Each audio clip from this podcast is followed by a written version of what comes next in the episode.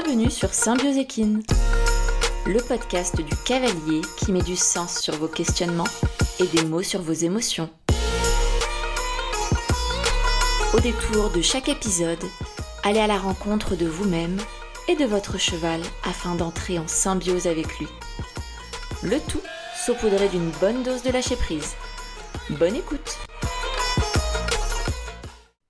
Bonjour à tous et bienvenue dans ce nouvel épisode de podcast. D'ailleurs, ce tout premier officiel, premier épisode de podcast. Euh, dans celui-ci, on va aborder évidemment, et d'ailleurs je pense que ça aurait été un affront de commencer par un autre sujet que celui-là, euh, c'est simplement la peur. Simplement. Bon, j'aurais pu utiliser un autre mot, mais ce grand et vaste sujet qu'est la peur, le stress, l'appréhension, que l'on a, qu'on peut, euh, qu'on peut tous à un moment donné ressentir euh, au contact de, de nos chevaux.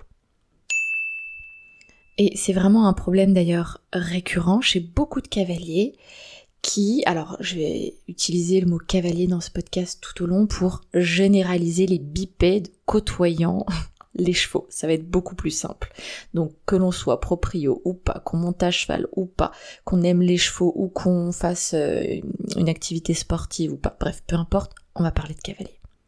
Donc beaucoup, beaucoup de cavaliers vont ressentir du stress, mais sans nécessairement comprendre, savoir pourquoi ils stressent. Et ça c'est problématique, parce que du coup, on ne peut pas intervenir dessus. Donc vraiment, l'objectif de cet épisode va être de décortiquer ce phénomène. Qu'est-ce qui se passe? Pourquoi je stresse? Pour pouvoir vous donner des clés de compréhension et donc de régulation dans ce que vous vivez émotionnellement. L'idée étant bien sûr de vous libérer ensuite de ce stress, de cette peur. C'est vraiment un thème qui est important parce que il est connu, plus que connu, il est pleinement partagé, mais par l'entièreté des acteurs du monde équestre, et pourtant il est très peu dit. On, se raconte peu en ayant peur. On se raconte en ayant, allez, de temps en temps, euh, des moments où on, a failli euh, vivre une chute terrible, où on s'est cassé quelque chose, mais il y a quand même toujours une sorte de distance, un filtre social, on en rigole, on dédramatise. Finalement, on n'assume pas vraiment d'avoir peur. Quand on a peur aussi, on peut ne pas en parler. On nous enseigne encore énormément dans les centres équestres qu'il ne faut pas avoir peur, sinon ça se transmet à notre cheval. Bref, la peur est vraiment quelque chose de tabou qui pourrait aggraver un sport qui est déjà très dangereux. Et ça, ben, le problème c'est que ça cause énormément de soucis chez les cavaliers à ressentir ce qu'ils vivent, à oser en parler et du coup à pouvoir s'en libérer derrière. Donc évidemment là aujourd'hui on va pas pouvoir aborder l'entièreté du sujet. Par contre, on va quand même prendre le temps de décortiquer le pourquoi du comment nous avons peur, afin ben, de vous aider, en tout cas celles et ceux qui écoutent ce podcast et qui sont concernés, afin de vous aider à comprendre ce stress et à le réguler, en tout cas à amorcer un chemin de compréhension et de régulation. Je parle énormément de régulation parce que les émotions ne se contrôlent pas. Par contre, c'est pas parce qu'elles ne se contrôle pas, qu'on ne peut pas agir dessus, les, les, utiliser à bon escient et les aider à se moduler et à trouver une voie de régulation justement. Lorsqu'on n'a pas appris depuis tout petit à identifier ses émotions, ça peut être très difficile de les reconnaître, que ce soit lorsqu'elles apparaissent en nous, mais aussi lorsqu'elles vont apparaître chez l'autre ça peut donner lieu à des propos du style je stresse avec mon cheval, mais je sais pas vraiment pourquoi. Mais je sens bien qu'il se passe quelque chose dans mon corps d'anormal et qui fait que je perds un peu mes moyens, que j'arrive pas à réfléchir de manière hyper correcte, que j'agis de manière un peu bizarre. Donc on sait qu'on va mal, mais pour autant, c'est impossible d'en trouver la cause. Commençons déjà par distinguer la peur du stress. Peur et stress sont liés. Très clairement, c'est indissociable. La peur, ça va être l'émotion, tandis que le stress, c'est la réaction neurophysiologique à cette émotion.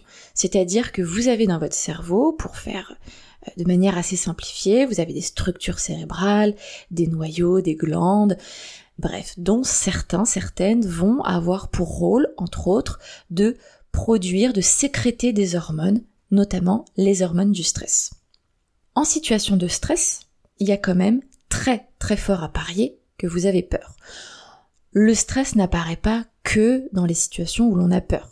Ce sera, ça pourra en tout cas être l'occasion d'un autre, d'un autre épisode, mais le stress apparaît notamment lorsque l'on ressent de la peur.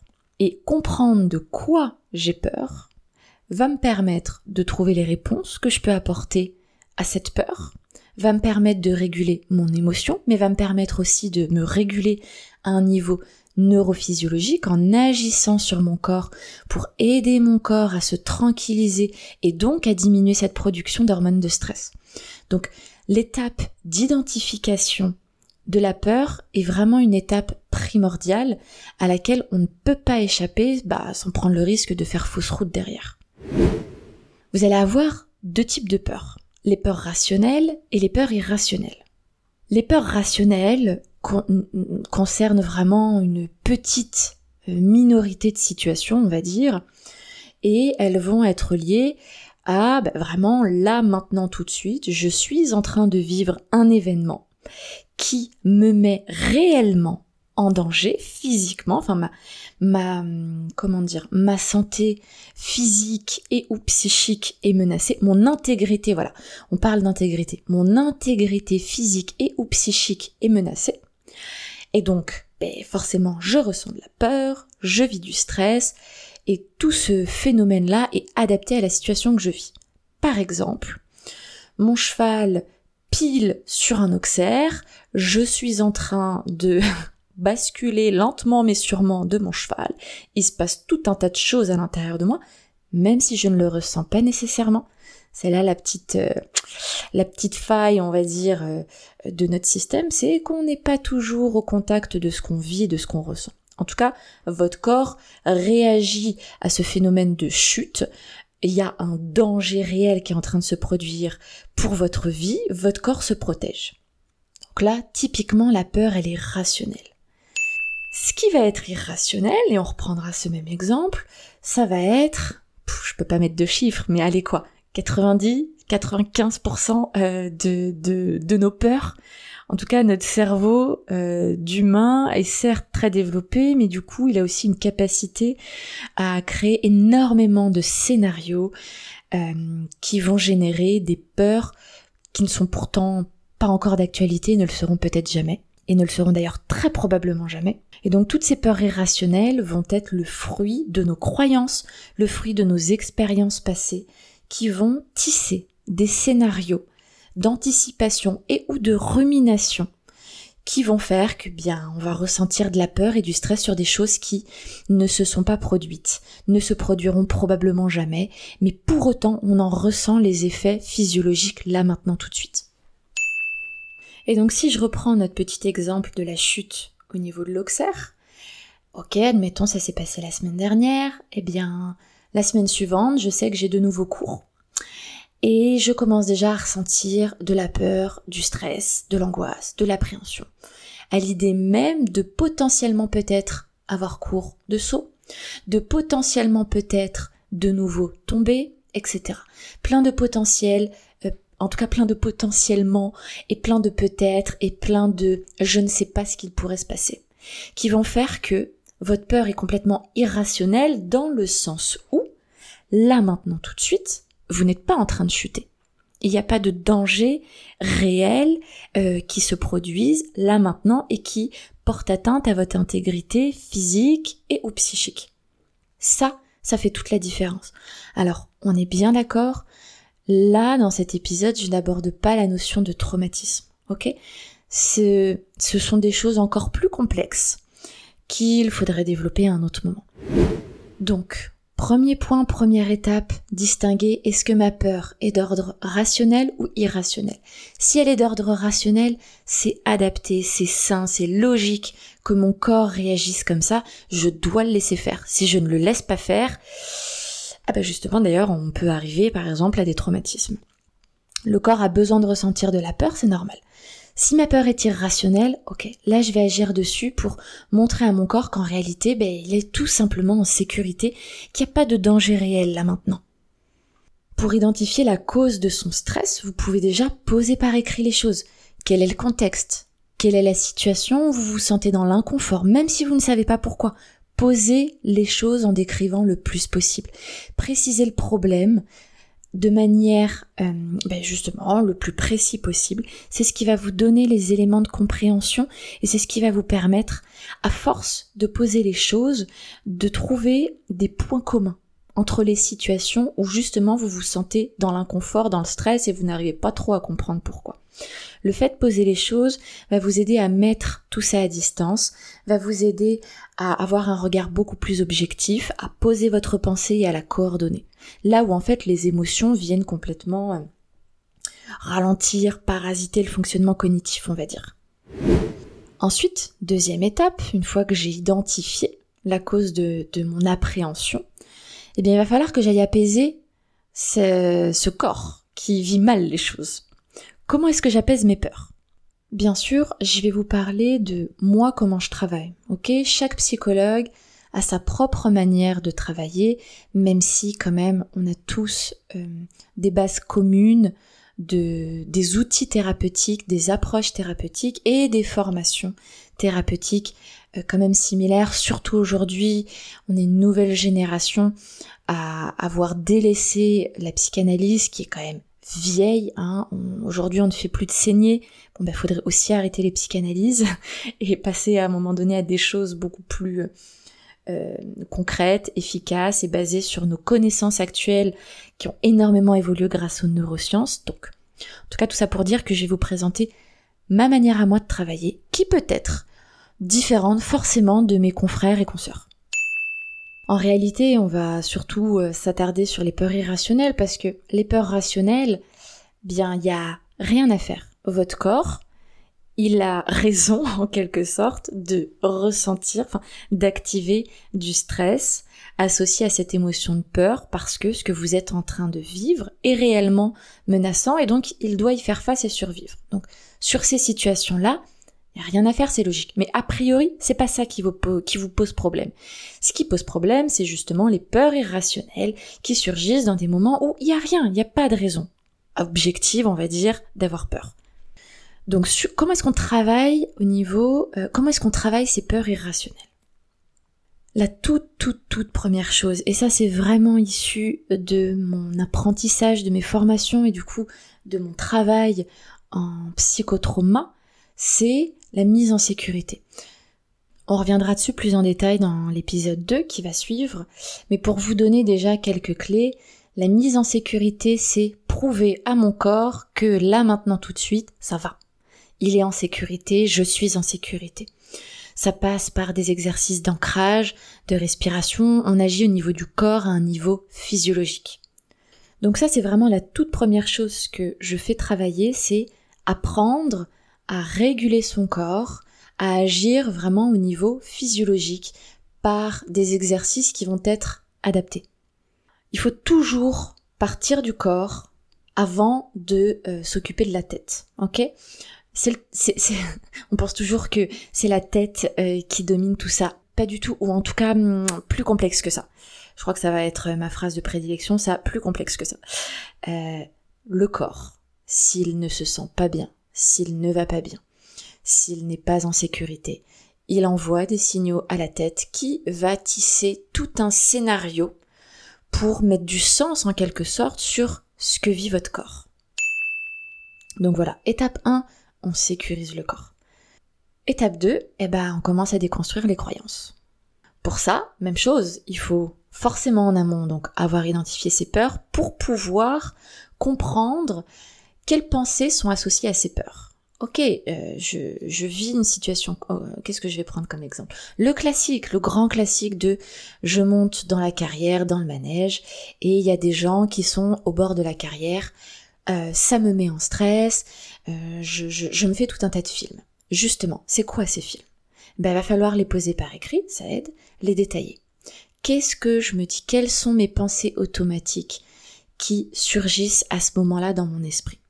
Est-ce que je suis en train de me dire que euh, bah, les euh, deux filles au bord de la carrière sont en train de juger la position de mes mains? Est-ce que elles sont en train de rire et en fait elles se moquent de moi? Etc. etc. Ces pensées automatiques, elles vont euh, justement parce qu'elles sont automatiques, elles témoignent vraiment des croyances profondes que vous avez et qui vont venir filtrer en quelque sorte votre vision de votre environnement et de vos interactions. Et donc identifier ces croyances va vous permettre de pouvoir ensuite agir dessus en prenant le contre-pied, c'est-à-dire que des croyances, ce sont des croyances. Vous pouvez faire le choix d'y croire, comme vous pouvez faire le choix de ne pas y croire. Après tout, c'est pas parce que ça surgit dans votre tête que ça veut dire que c'est la vérité. Et là, vous êtes déjà en train de déconstruire ce phénomène-là. Ce sont des pensées, ce ne sont pas des vérités. Ce n'est pas parce que ça se produit en moi que ça veut dire que ça vient de moi. Là, on touche aussi encore à une autre porte que je pourrais pas détailler plus que ça ici. Idem, si ça vous intéresse, dites-le moi, on pourra ouvrir, ouvrir ce sujet sur un autre épisode, mais tout tout ce qui se passe dans notre tête n'est pas forcément issu de nous. Il y a aussi plein de graines liées à notre éducation, à la société, à des maltraitances qui ont été plantées et qui germent ensuite en nous. Et le souci, c'est que, bah, en fait, ce ne sont juste pas nos croyances. Ok, donc j'ai identifié mes pensées automatiques et donc ces croyances profondes et premières qui sont réactivées dans ce moment d'inconfort j'ai en tête que ce sont des pensées, pas des vérités, que ce n'est pas parce qu'elles se produisent en moi qu'elles sont forcément ben, une vérité donc, et que elles viennent forcément de moi. Ok, bien maintenant, euh, qu'est-ce que je décide de croire? Qu'est-ce que je décide de mettre en place dans ma tête pour contrecarrer cette croyance? Mais ces filles-là qui sont en train de rigoler, peut-être qu'elles sont simplement en train de passer un bon moment, que c'est des super copines, qu'elles se sont pas vues depuis la semaine dernière et qu'elles ont plein de choses à se raconter et qu'elles rigolent de je ne sais pas, de choses en commun, mais qui n'ont rien à voir avec moi. Peut-être que ces filles qui sont en train de me regarder, elles sont débutantes, elles ont vraiment pas confiance en elles et elles essayent d'apprendre. Les gens ne sont pas toujours tous mauvais. Peut-être que ces filles sont en train de se dire que vraiment euh, j'en chie aujourd'hui et qu'en même temps ce cheval il est vraiment pas facile et que j'ai beaucoup de courage d'être sur ce cheval, etc., etc. Ok, on pourrait trouver un milliard cinq cents millions euh, d'autres pensées, d'autres scénarios qui pourraient coller à cette situation de simplement je suis sur un cheval au milieu d'une carrière avec deux personnes adossées, enfin pas adossées du coup, mais appuyées à la rambarde de cette carrière. En méditation de pleine conscience, on utilise également beaucoup ce, cette mise, ce lâcher prise en mettant à distance les pensées, en les visualisant un peu comme un fleuve, euh, des, pensées qui passent, un fleuve qui passe, contenant ces pensées. Et simplement, vous, vous êtes à distance et vous observez ces pensées passer. Elles passent devant vous et c'est tout. Elles viennent, elles repartent, elles viennent, elles repartent et c'est tout. Et vous observez simplement ce phénomène-là, sans décider de plonger avec elles et de nager à leur côté en quelque sorte. Moi j'aime beaucoup cette image, en tout cas elle m'a beaucoup aidé, beaucoup servi quand euh, j'avais appris ça en formation. Donc je vous la retransmets aujourd'hui car je pense qu'elle pourra servir aussi à d'autres personnes. Si vous souhaitez commencer à mettre en place ces premiers conseils, à, mettre tout ça en pratique, je vais vous mettre en barre d'infos de l'épisode un lien vers le e-book que j'ai créé il y a maintenant un an et demi de ça. Je me rends plus bien compte. Oui, c'est ça. C'était en hiver 2021 dans e-book dans lequel vous allez pouvoir, un e-book gratuit, dans lequel vous allez pouvoir retrouver, ok, ces grandes lignes. Il y a même deux autres exercices, euh, justement un exercice de, respiration. Euh, le dernier, je ne sais plus un exercice de quoi précisément, mais pour identifier votre stress et le agir dessus en fait, commencer à le réguler. Donc si ça vous intéresse, je vous mets le lien et vous pourrez le télécharger gratuitement. Comme d'habitude, pour ceux qui me suivent depuis quelque temps maintenant, faites-moi part de vos expériences, de vos questionnements, de vos réflexions, j'adore. Ça nourrit ma pensée, ça nourrit mon, envie de travailler, et voilà, c'est, pour moi c'est hyper riche d'échanger avec vous, donc si vous avez des choses, si vous avez, pardon, des choses à me partager, à me faire remonter, n'hésitez pas, c'est avec grand plaisir, et puis je vous dis à très bientôt dans le prochain épisode.